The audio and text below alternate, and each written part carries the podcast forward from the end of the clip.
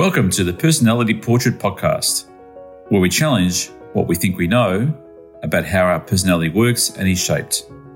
I am psychologist Franco Greco. In each episode, I have a conversation with a guest exploring what has shaped their lives and personality. Thanks for listening and enjoy the podcast. In today's episode, it's great to chat with Tracy Holmes. Tracy is an Australian journalist and a presenter on the ABC News Radio. Tracy's had an extensive career in television and radio since the early 1990s, specialising predominantly in sport. She currently presents The Ticket at 11am every Sunday on the ABC News on radio. This podcast was recorded in late 2020. Due to COVID lockdown challenges, the podcast was recorded across two days.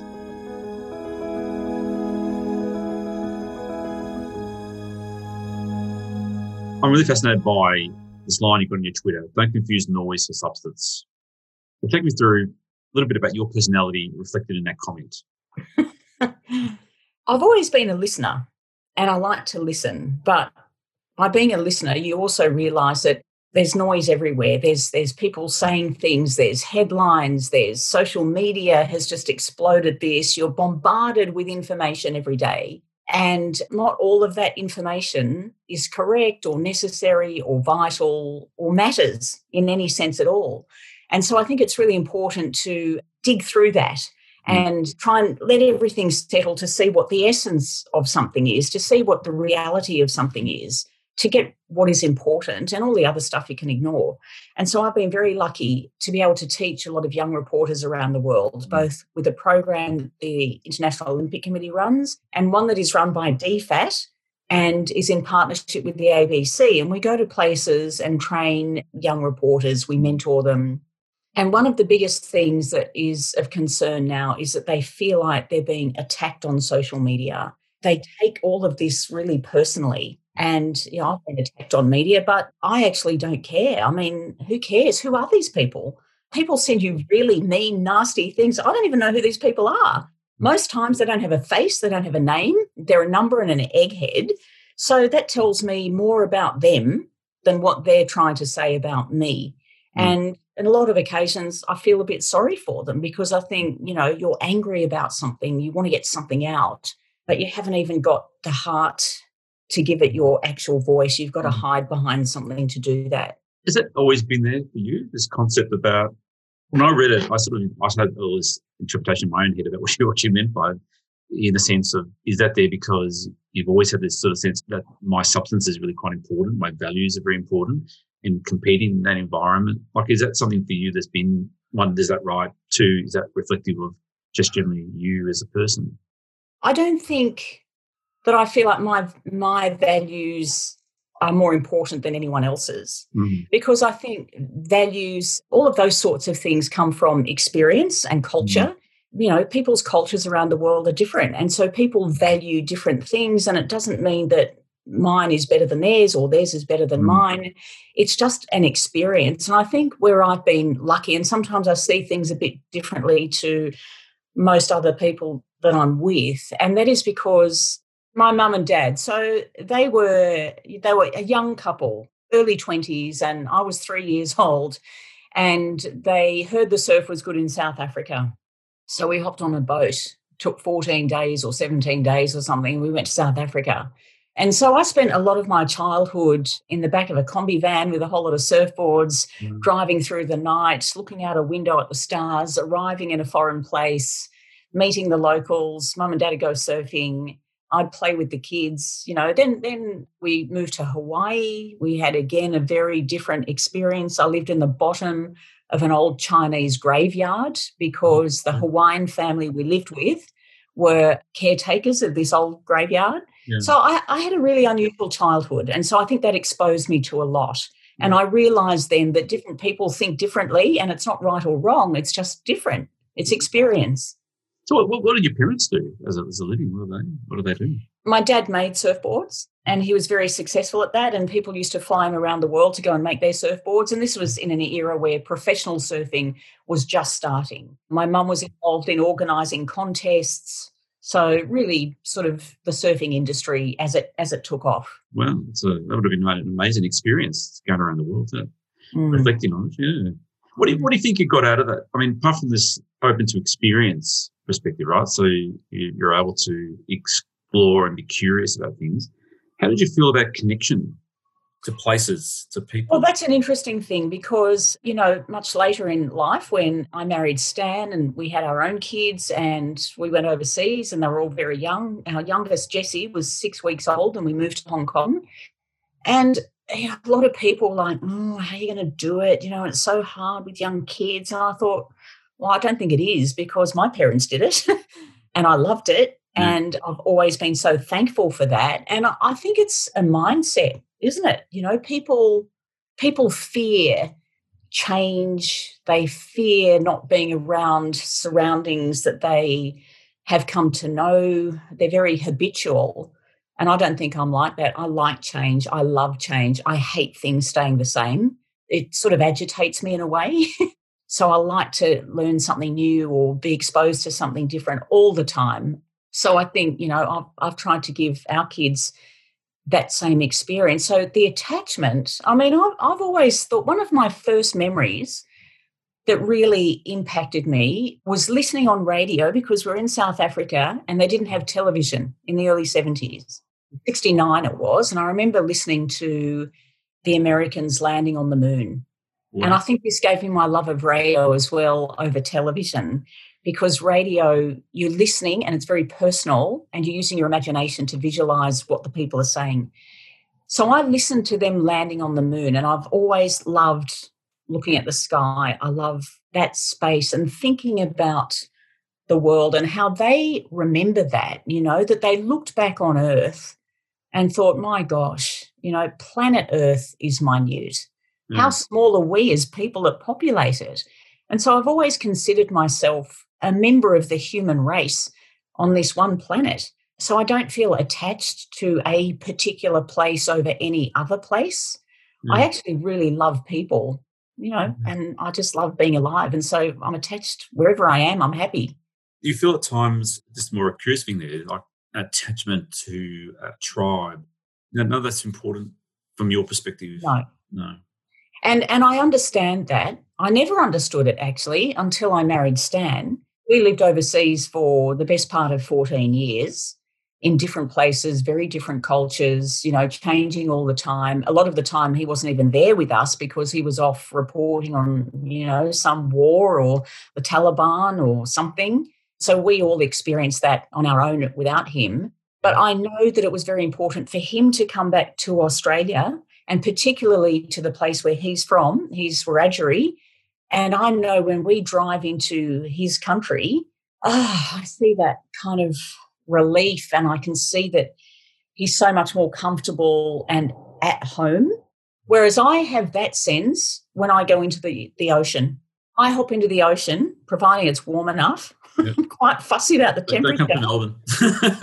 but yeah, I, yeah, not Melbourne, but I go into the ocean and that's where I go like that. So it's, it's almost like a, for you in a way, the immediacy of local is more global in a sense, isn't it? Like it's yeah. it's more nature, but it's actually you, you, feel yourself sort of in a sense connected to something broader, bigger than actually yeah. a local identity. Yeah, and I feel I feel very at home anywhere. Actually, yeah, you could drop me anywhere, and I feel very at home. Just turn it around a bit. Is that something that people don't understand about you? Yeah. definitely. Yeah. how, does make, how does that make you feel though about that that part? Oh, that's okay because people can only understand the world yeah. according to their own experiences, and you know you can't change somebody else's experiences. I mean, how do you feel about the fact that when someone says, I know you sort of accept it, I guess, but you know, like, but how do you feel about that when people sort of make that out, make that point? You know, I don't oh, know. Oh, that's fine. Yeah. that's fine. Like that's, I, I don't mind. And I think that's the other thing. A lot of people don't feel comfortable if they're chatting and somebody in the group sees something differently. They don't feel comfortable. Like they like to be surrounded by people that think the same things. I yeah. don't. So I mean, I find that pretty boring actually. If you're all sitting there saying the same things and you've all had the same experience, that's really boring. I'd much rather be talking to someone who who thinks differently, who sees it differently, and I want to try and understand why they see it differently. I like that kind of challenge. Due to the COVID lockdown challenges, the podcast was recorded across two days. This is the second installment of the interview with Tracy Holmes. I guess the theme I wouldn't mind picking up a little bit is just your childhood in a way, because you know, because you spent a bit of time overseas, and you, you know, you, you like your, your, father and your family were involved in the surfing industry. Because one of the things that come comes up for you in a way, just in the surveys you filled out, like was this notion of, and that sounds a bit macabre in a way, but it's this notion of social isolation, which actually can be sometimes conceptualized as being you might not feel this necessarily, right? But there's this part of you that always felt like I, I never fitted in, like I've always been in different places. And the way I located that previously for you was more in a in a physical sense, maybe moving around quite a bit. Is there anything to that for you? Look, there is, but I've never seen it as a drawback or a negative thing. I mean, I'm quite conscious of the fact that I've never been part of, you know, the group anywhere, yeah. but that hasn't stopped me feeling comfortable with the group, you know, and, and different groups. And yeah. so, yeah, it's never sort of worried me. But I guess I just know, like, even I have really radical dreams. Like, my dreams at night are from some other planet, I'm sure. Yeah, like what? Like what? You, you're telling a psychologist, so I got, I got to ask. Tell me a bit more about your dreams. well, there's there's quite a few that I've had sort of all through my life that I, I remember and I think about quite often, you know, because I think they help me stand back and and look at things to make sure that I'm seeing the picture and and I'm being objective. I'm removing myself a lot from what I'm looking at or trying to understand. Yeah. yeah so my dreams are a, a lot along those lines. You know, one in particular, and I love this dream for all sorts of strange reasons, but I was sitting in the fork of a tree and there are a lot of trees around and they were all completely burnt out. Like when you see a forest that's had a bushfire, you know, it's just like black mm, mm. stumps and arms. And I was sitting in, in this thing and and I was watching these planes, and for some reason I thought, I mean, I'm watching World War II. Wow. And these planes were flying at each other and, and you know, they were trying to bomb each other. And I looked down on the ground and it was just ruin. But it had also snowed. So it was completely white. And even though everything was ruined, it was quite beautiful in that white. Mm. And I was watching these planes, and the more I watched, I started laughing because, you know, here were these guys going at each other and, you know, bombing, and they had their helmets on and goggles and everything. And, but the planes were made out of marshmallow. Mm. And I thought, oh, that's just crazy. What are you doing? What are you doing to each other? You know, what are you doing to the, the place underneath? And I think about that. I have a lot of dreams that are sort of similar in nature, you know? Yeah. It's almost like when you talk about it, it's almost like even the, the combatants are fragile. But what, what do you take out of that? When you think about a dream, like when you have those sorts of dreams, what do you take out of that? What do you, how do you understand that? Oh, I think, you know, probably shouldn't say this, but I see the folly in, in a lot of stuff. You know, it can be people can get so uptight and wound up and and it's like if you just sort of stop for a minute and take a breath and say, okay, like in the bigger scheme of things, you know, like when the mm. Chinese talk about the French Revolution and ask for their opinions on that, and they say it's too early to tell, you know, it's it's that kind of a thing. It's like if everyone sort of relaxed a little Mm. And I think that creates quite a few people that are close to me mm-hmm. because I know my mum thinks I don't get, I don't worry about things overly, you know, where, where she would worry. I just kind of don't. Because in a way, what comes across for you in a way is this really low, they call it neuroticism, which is this low level of anxiousness and anger. So this this emotional connection, not so much emotional connection, but it's more about you're very level headed, aren't you, in that way? And I'm just wondering, you're talking about your mum and you, right? So some other people might find that very frustrating, perhaps. Yeah, people do. Yeah, yeah, because the same way, well, what, what's going on here? I mean, okay, well, it is what it is, right? It's two marshmallow planes fighting against each other. Come on, you know, get over it. You know? like tomorrow we could all be dead, you know, and so yeah. then what's the point? It's kind of a bit like that, and it's very frustrating for people, and I understand that. I do understand how people get frustrated by that. Yeah. Has it always been with you, that level of trait? Where, where can you get it from? You're just born with it? Do you think you, you get it from your dad or? My dad's a bit like that. yeah, my dad really frustrated my mother. I know that for sure. He'd go to work one day and wouldn't come home for several weeks because he'd heard the surf was good 800 kilometres down the road. or, you know, he'd go in the Sydney to Hobart yacht race and for eight months no one knew where he was because on his sail back he decided to keep going and then ended up going around the Solomons and yeah, so he's a bit bit like that, a bit of an astral traveller. Yeah, so I probably got a bit from him. But also I've always been aware I'm quite a listener. So I'm really happy. Like I actually the funny thing is when when I do essays and things like that, I actually like to be sitting in a coffee shop that's really loud and people having conversations and the world's sort of happening around me. I find I can focus really well in that sort of environment, but I also like to just absorb the environment. I do like to know what, you know, what's happening and how the world is mm. putting together. Yeah. Is that why you've gone, you went into journalism? Did you? Oh, yeah. It wasn't really sort of anything I had this sort of burning desire. I've always liked talking to people. I've always liked finding out about them or their stories. Like I really mm. like people's stories. And so when I was quite young, and my mum used to make my sister and I go in surfing contests, I'm just not very competitive in a sporting sense. So I'd sit out the back and usually I'd get the life story of my three opponents, not have caught enough waves to progress to the next round and get knocked out. While my sister, who's ultra competitive, you know, would go all the way through. But I'd learnt a lot about everyone that I was surfing against, and I was happier with that. Oh, well, that's hmm. amazing. Yeah. When did you first determine, like, you want to be a journalist? When did you first sort of think, oh, that's not really what I want to do? So when I left school after my HSC, and I did all right, but I, I didn't really have any plans as hmm. such. And I remember it must have been about six weeks after I finished my HSC, I was asleep. It was about 11 o'clock in the morning. My mum rang up. She was at work.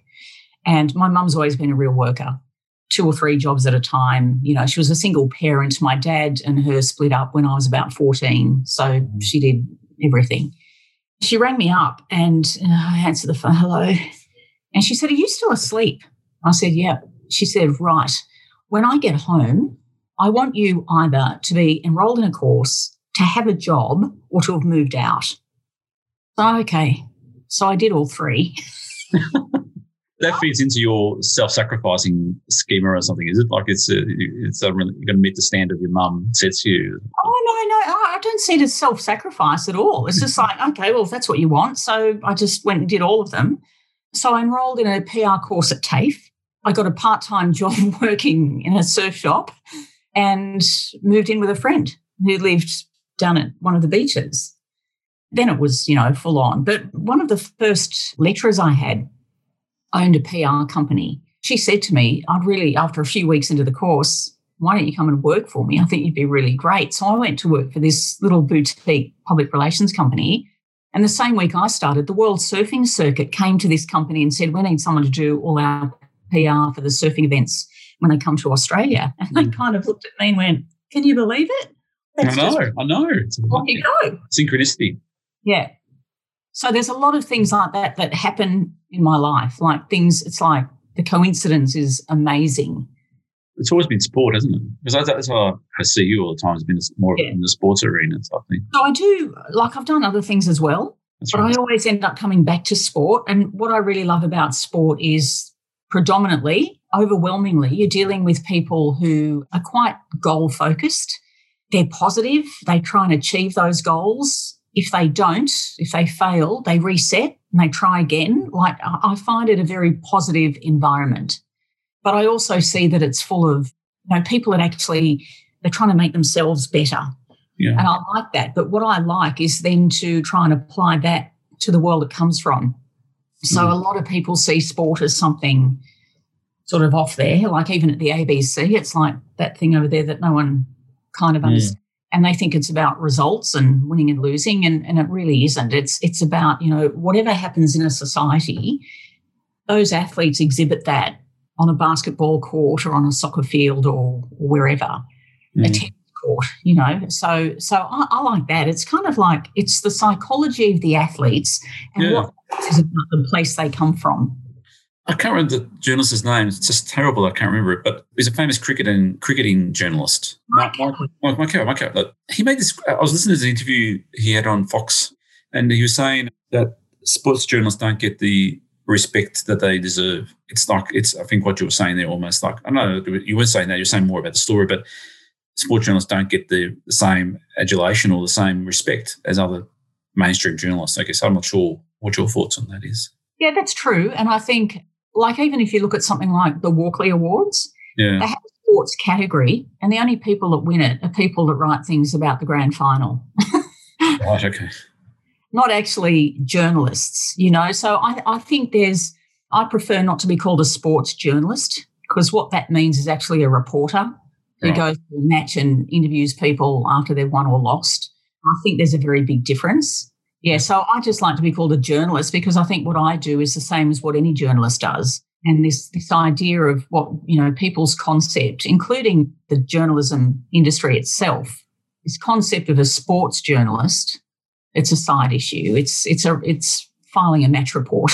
yeah, that's right. I mean, I think you're right. I mean, yeah, I think it's more the the issue about what you do, isn't it? Like what you, in terms of report, report back what has happened and the story, the narrative that sits behind that particular story or that event.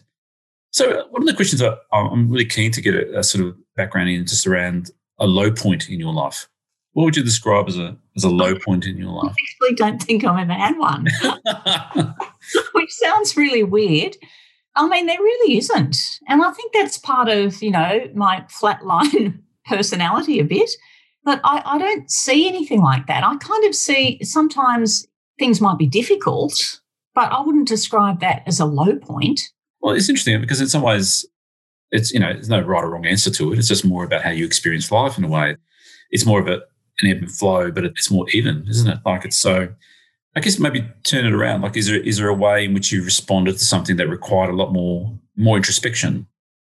I feel like every day, what I'm doing or where I am or what I'm seeing, it's happening in two places at once. So, you know, obviously, I'm sitting here talking to you, but at the same time, I'm kind of back there in my mind and I'm removed from it. So I, I do some Buddhist meditation, right? Yeah, okay. The whole thing is that in the end, you're not really relevant. so you can disappear yeah. tomorrow or this afternoon. A few people might be sad for a couple of days and then it's finished. It's over. So, you know, I kind of operate on that system most of the time. So it's this sense of feeling that there's a sense of what you've learned is a sense of detachment. Yes. And so there's this duality going on at the same time. You're in it, but you're sort of removed from it at the same time, right? Because one of the things I learned in this, you know, one of the monks that I was doing some lessons with, he said, you know, this idea that you go home and you set aside 20 minutes to meditate and mm. that's your practice. He said that's just absolute rubbish. like you practice it all the time you're not very good at anything if you set aside that 20 minutes to perfect it and then you just go back to doing your normal thing. You've got to try and make it part of everything you do. And I'm certainly not saying I've perfected that, but I do try to do that. You know, so I know that if, if I get upset by something or uptight by something, it passes so quickly. And I think it's, you know, maybe because of that. Is it because, in a way, it sounds a bit like it came out of a Buddhist background, but it's a bit like what they call acceptance commitment therapy, which is actually a way of not fusing with a thought, not fusing with an idea or something that's happened. Right. And you create some level of curiosity about it and distancing from it. Yeah. And so you, you sort of got two thoughts patterns going on. Oh, look, that could happen. I could connect with that. And that could be quite painful, or I can just distance myself from it and say, okay, I'm, I'm observing it, right? So you're not fusing with it, for example. Yeah. And it's more a relational issue. So, you know, people often think about, oh, you know, you got to stop thinking about yourself that way. But it's actually not the, the thought itself, it's actually it's the relationship to the thought that's actually yeah. the most critical bit. And in the way I, the way you describe it, it seems like you you seem to have practiced or, at least developed this sort of sense about yourself as as being in the moment, but actually you're sort of observing yourself at the same. You're good, an observer. You're an observer to yourself, mm-hmm. yeah. and that's being mindful, I guess. Of you know, I can choose to be quite upset about that, or angry about that, or I can be choosing to be not to be. I guess I don't know. Is that the way it works for you? Yeah, I think so. Yeah, and I know that I kind of went towards Buddhism because I I know that consciously I've always thought that way. so it wasn't like I chose Buddhism or I read about it and thought that sounds good. It was almost like some sort of inevitability because, you know, it also it's one of those things that kept coming into my life like that. And I've always felt, you know, when people say things like, Where are you from? That's a really weird thing to me. And it's funny because I know with Stan, like he's very much from here. He's got a 60,000 year connection to Australia. That's and he's got all of those, you know, genetic memories or whatever that that come through and what he's learned from his father and grandfather and aunties and uncles it's a very different thing because I don't feel connected to any place at all. I love being every place. I can feel as at home in China as I do in Australia, but like I don't actually like saying I'm Australian because people then make a whole list of assumptions about what that means and I don't actually agree with that. And I always think about, you know, sometimes I think on the bottom of my signature on my emails, I say, you know, Tracy Holmes, Sydney and the world, because I'm in Sydney at the moment. And wherever I'm living, I can just change that. But I always said to my kids, when people say, where are you from? Just tell them planet Earth, you know? And whenever I picture planet Earth, I, I never think about the countries with their borders and their arguments and all the rest of it. I always think about the ocean, which is where I really mm. love to be. Mm. And that ocean is the same ocean, that same water knocks up on our shore and goes around the world. And, you know, it's just one. And I've always felt like that. And I always feel the best and the happiest when I dive into the ocean. Yeah, because you're connecting back into something that's more universal, isn't it? Yeah. So in a way, you're connecting to a universal need, isn't it? A universal connection need, isn't it? Talking about that intersection there with Stan in a way, do people find that difficult to understand, or is it just is it? Oh, I barely tell anyone because who cares? well, you tell last. At last, you can tell someone because it, in a way that does feed in a little bit about. In a way, you might say, well, is that a philosophy that's come up for me because I've always felt that way, or is it just a, a narrative that we're telling ourselves? You know, is that a narrative that, that's always been there for you? I'm a part of something bigger, or you know, I'm not actually in one place. You know, sometimes we might think about narrative as being like a story that we tell ourselves to, to explain a little bit where our past has been, where we are now, and where we're going. Well, no, I think, you know, I've always just felt like a bit of a wanderer. You know, my earliest memories are sort of wandering through fields and seeing little Zulu kids and living in mud huts and yeah, so and you know, then we wandered on to Hawaii and lived in an old Chinese graveyard and you know, been some really yeah, I've just sort of I've been very lucky to wander through some amazing places. Yeah. What about turning points? I mean, they're neither high or low, or they just are, are they? Well, I guess the biggest turning point was probably meeting Stan, moving in with Stan, marrying Stan, getting his three kids from a previous marriage and my own, and moving overseas, like all in about that much time. so my life was completely, completely changed in a very short period of time. What did you learn from that? Like, what did you pick up from that like, about yourself? What surprised you the most during that during that period? Not much. Physically, you know, everything externally had just completely changed. You know, so new house, new relationship, kids that I'd never had before, left our job, moved overseas, no friends, family, yeah, so that all changed. But essentially, it was just, you know, okay, so here's the next kind of adventure. And Stan, you know, the day we moved to Hong Kong, he went straight to the office at CNN and I went exploring and I found this little village, which was at the bottom of the national park. and there was a beach. And I thought, this is amazing. Anyway, so I took Stan there on the weekend that when he had it off. And we used to go there every week and it was great. The kids could run around and it was just most beautiful place. And he said, We're here all the time. Why don't we move here? Because we are in an apartment and it was quite claustrophobic because that's not sort of my style. Anyway, so I said, Yeah, okay. And he said, Well, you know, let's come out next weekend and do some homework and we'll get a place. I said, Okay. so the next weekend we went out there, and this little village, it's a hilarious place. It's like it's stuck in a time warp.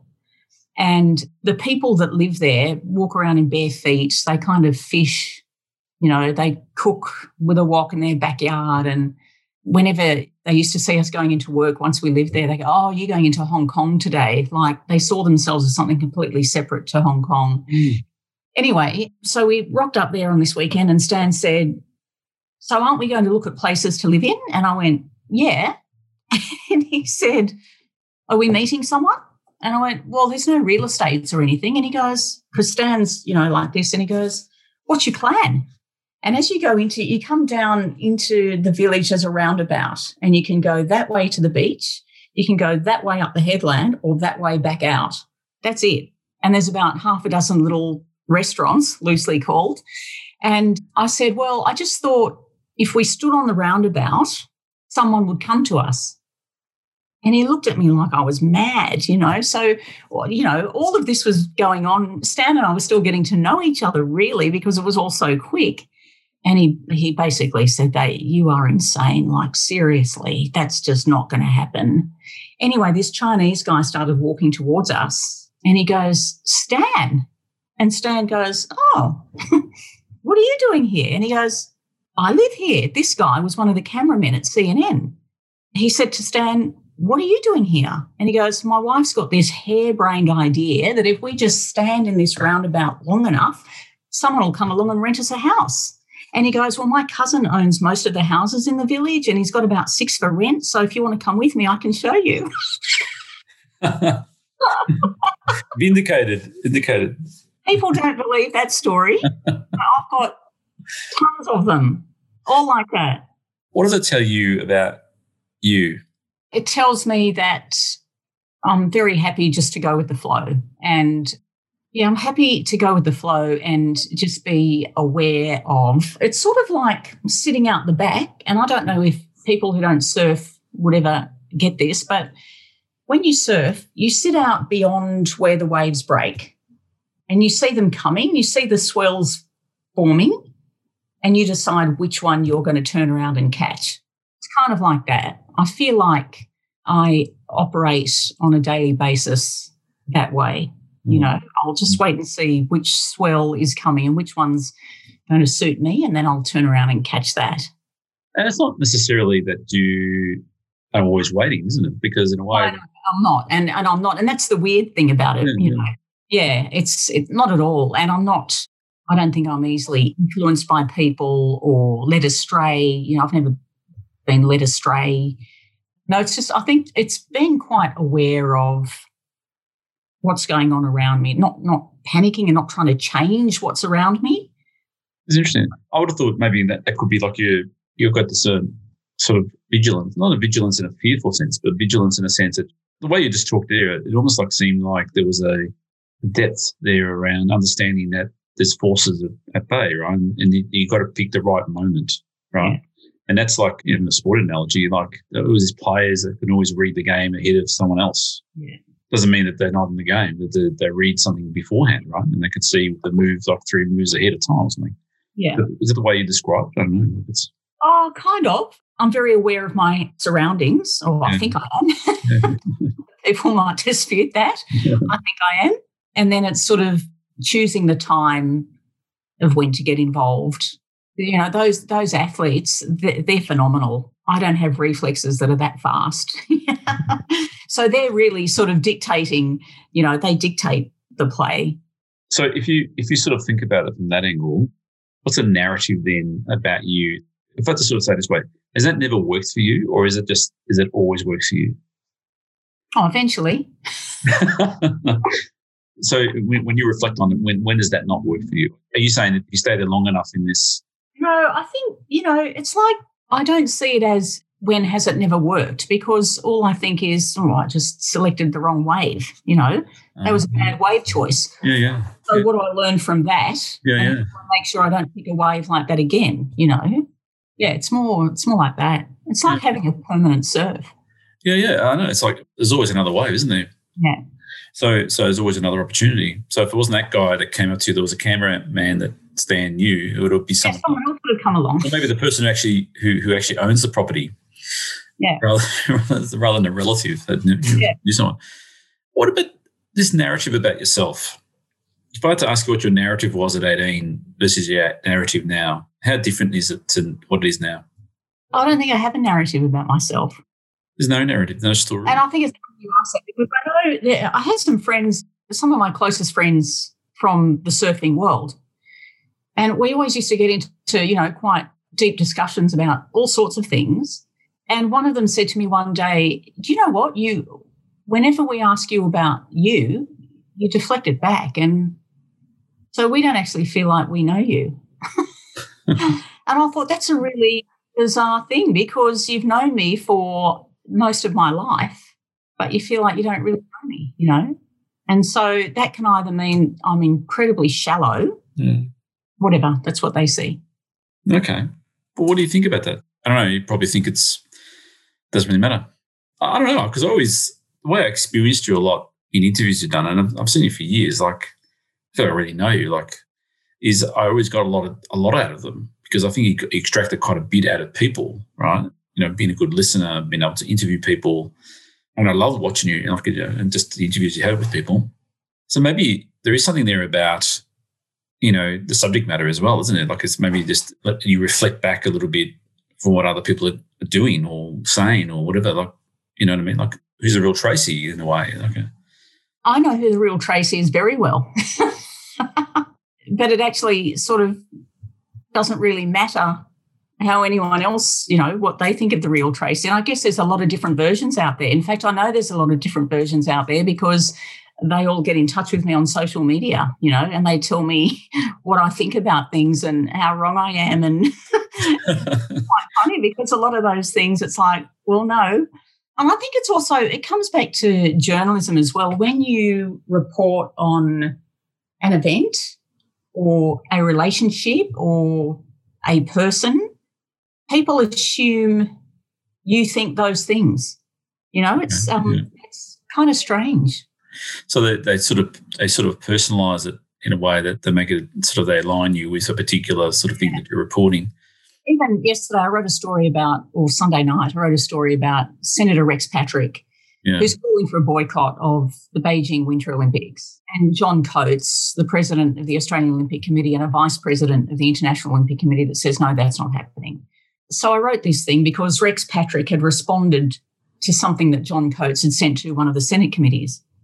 And so all of a sudden, you know, I'm a massive supporter of boycotts and why don't I pick on businesses doing doing deals with China and it's like, no, I never said anything about what I thought. You don't even know what I think about whether there should be a boycott or not. So in a way, journalism does provide a bit of a it feeds into this observer role, doesn't it? Yeah, yeah, it does. And and the reporter observer role. So getting emotionally connected into something. Like you know, which is interesting because in a way I see you get emotionally connected into a, into an interview. So you, Yeah. you get engaged with the with the subject matter, but that's just you engaging, but you're also observing at the same time, right? So is that is that you in life, in real life? Yeah. Yeah. Yeah. So like if your children like love people around you, like how do you like is that the different relationship or is that just a how do you feel about people you love and people you engage with in friendships and I feel very close to, maybe I don't. I have a great capacity to love, but I don't want, you know, I don't want to be a burden on anyone. I don't want that to be a pressure on anyone. So clearly, I love my husband. I love my mother and father. I love my kids. I have a number of friends. Actually, I have lots of friends scattered all around the world. But for, and I know it's different for them. For me, it doesn't sort of concern me if I don't speak to them or hear from them or see them for a decade. And I know that when I do, I'm still that same friend. Other people, I think, are more, much more needy and they need that that constant thing. Otherwise, they feel like the friendship's faded. I got an email from a friend of mine the other day because another friend of ours committed suicide recently. And so this friend, you know, and he said he was feeling so bad that he hadn't spent more time with this friend who died. And he said to me, and I haven't spent enough time with you, you know. And I, I just I wrote back and I said, look, we'll catch up as soon as you're in town next time, but don't feel bad about that because every day you're my friend. You know, it's not it's not just when I'm seeing you, not just when we're in the same place. Like you're my friend, you know. And so I think my mother used to say things to Stan when I was pregnant. Oh, we're we're going to have an unattached mother here because mum sort of sees me like that. But I'm really not. I have a fantastic relationship with all of the kids. So the three boys all grew up together, even though only one came out of my body.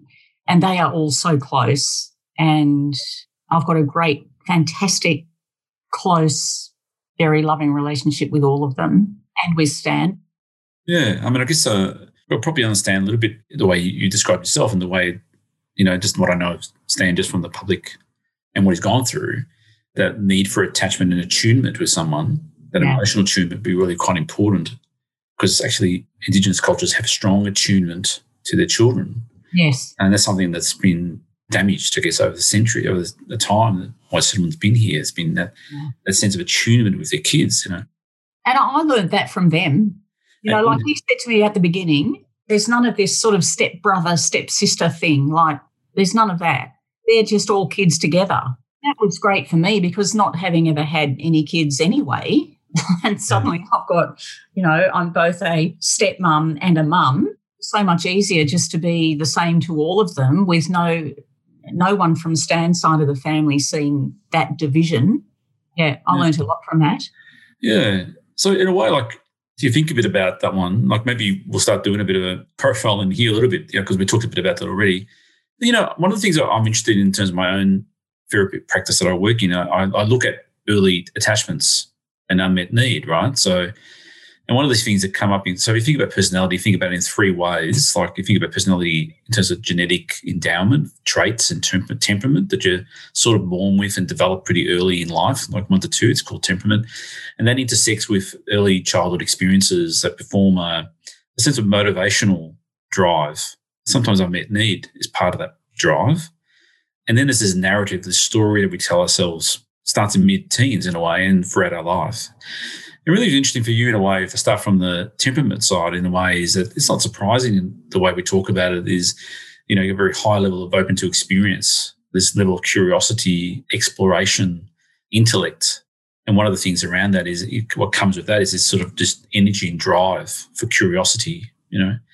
The other thing also that's really interesting is this other part of conscientiousness, which is which is sort of not as high as open to experience, but it's it's more task orientation or discipline or but your your biggest factor around conscientiousness is more around achievement striving, that you're actually focused around achievement striving in a way that that overcomes a little bit of this notion oh, I, am going to put it off till tomorrow or not do it today in a way. So in a way, you're goal oriented to get you that place, but you're sort of in the middle when compared to other people of your age group.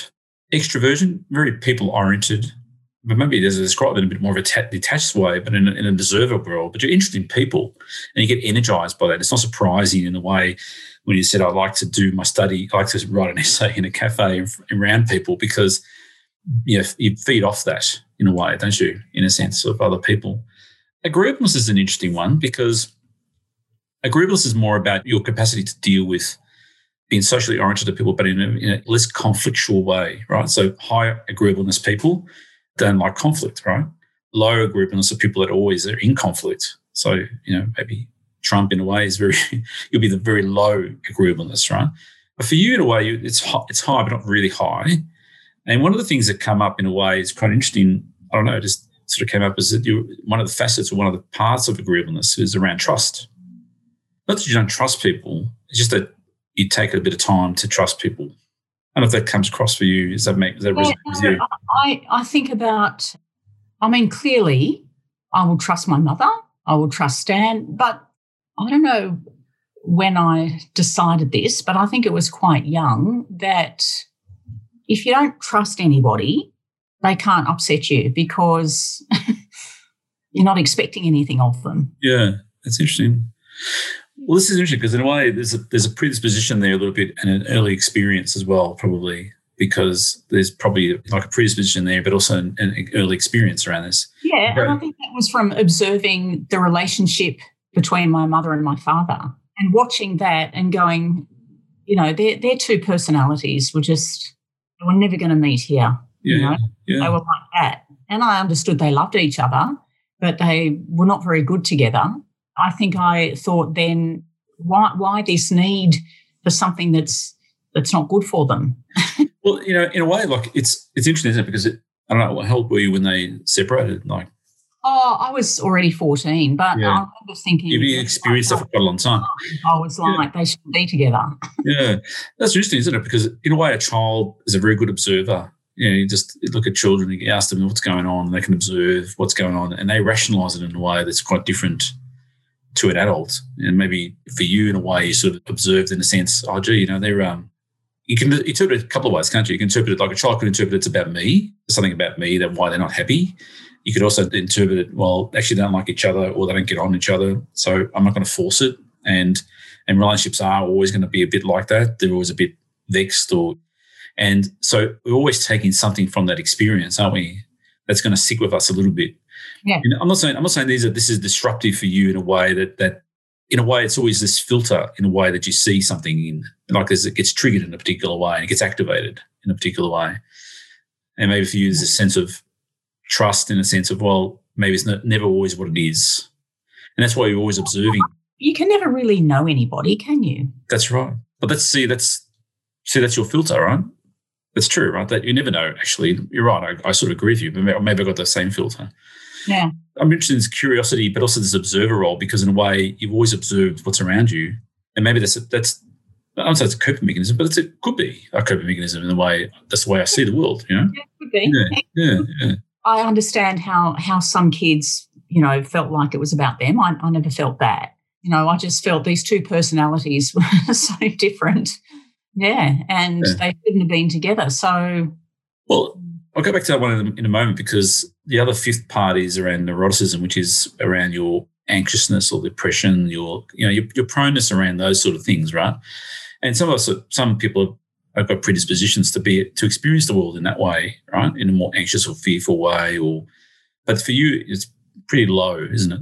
And, and I guess for some respects of that, that sort of articulates a little bit about your level headedness. You know, you don't get caught in that moment, your capacity to detach yourself in a way, right? Yeah. So one of the things then that intersects then with early childhood experience, and then we talked a bit about some of those with your parents and you know your own experience around just you know never being in one place and always feeling you're part of the world, right? So there's two parts that are quite interesting around need. Is around need to feel the world is a, not so much a safe place, but there's actually a clarity about what people are doing and, and a clarity about what their roles are and a clarity that how they're engaging with you. But when it's not there, what they call a mistrust, right? And when, when you're sort of thinking, oh, the, the world's never really what it is, you know, how can you really know what the world is really, right? So that's one sort of need that gets developed sometimes when we intersect with early childhood experiences. The other one is around social isolation, which is a sort of sense of, of well, I never really fit in. I can fit into a group, but I'm not part of that group.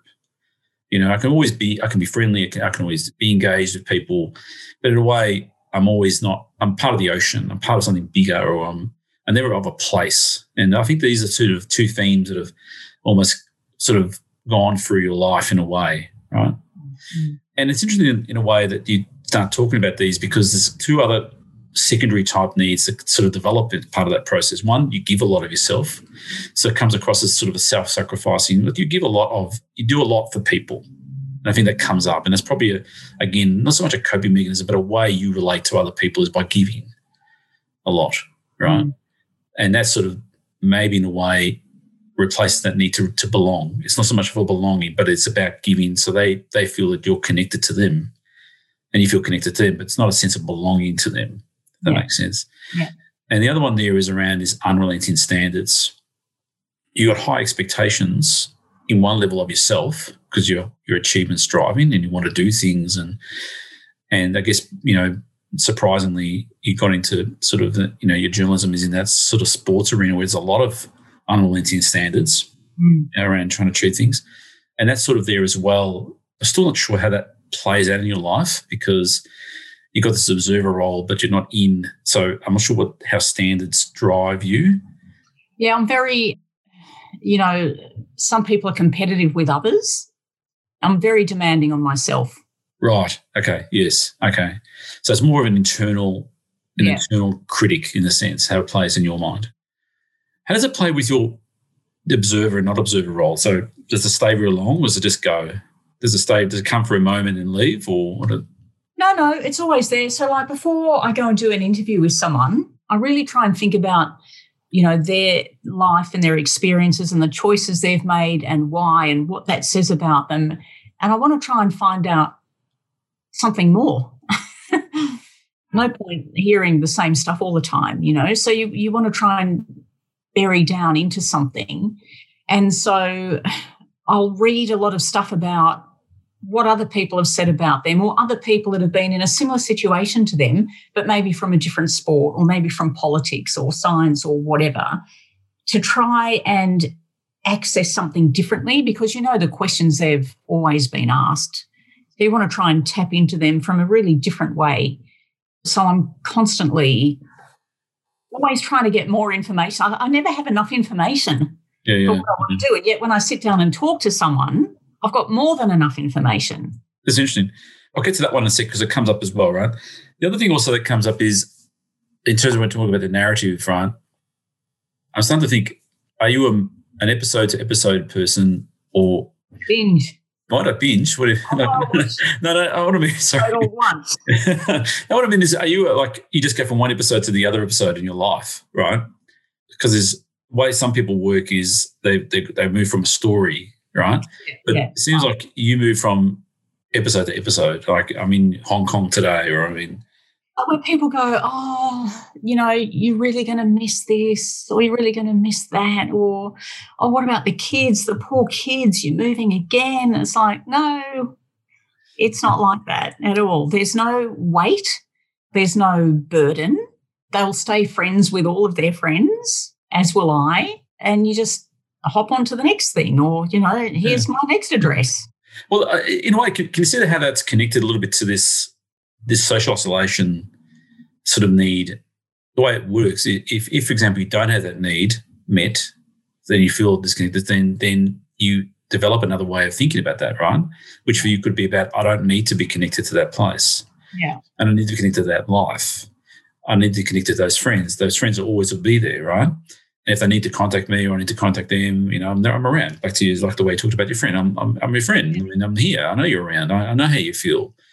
So this sort of sense of feeling belonging, right, is probably one of those. I don't know if it's belonging, but it's more about you. Actually, that's you've sort of made a point. Well, oh, actually, that doesn't really doesn't mean much to me as much as it means to other people. Yeah.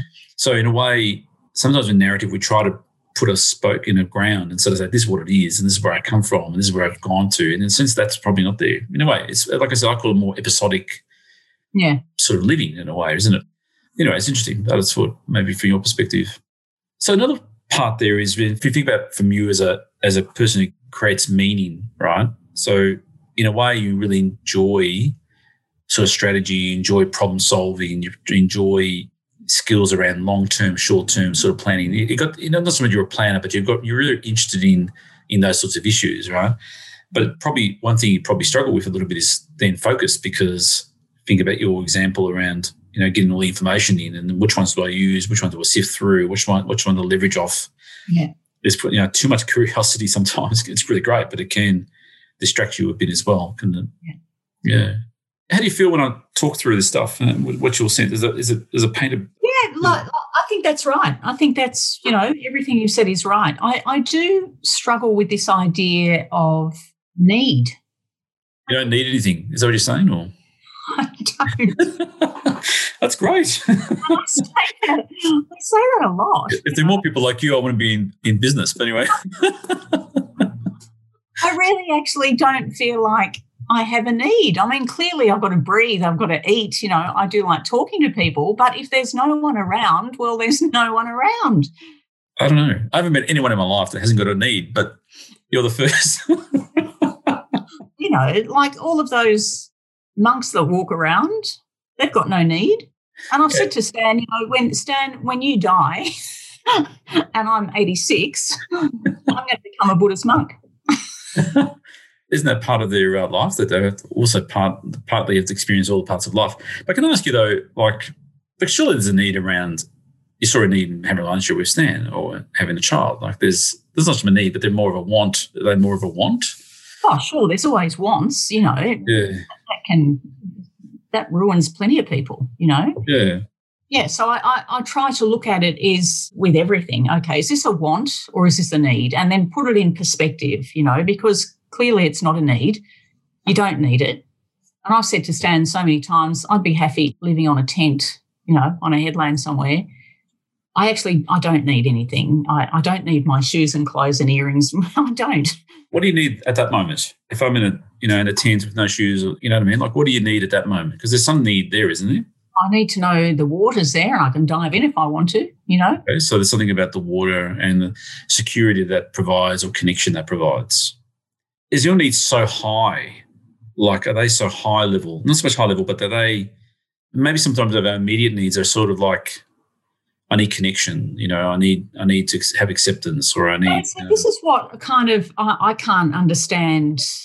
You know, I understand people have needs, but I have great difficulty in understanding why that kind of I don't like that idea of being anchored to something or yeah.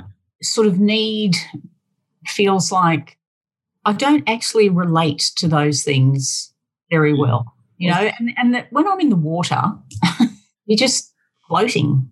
You could be anywhere, you know.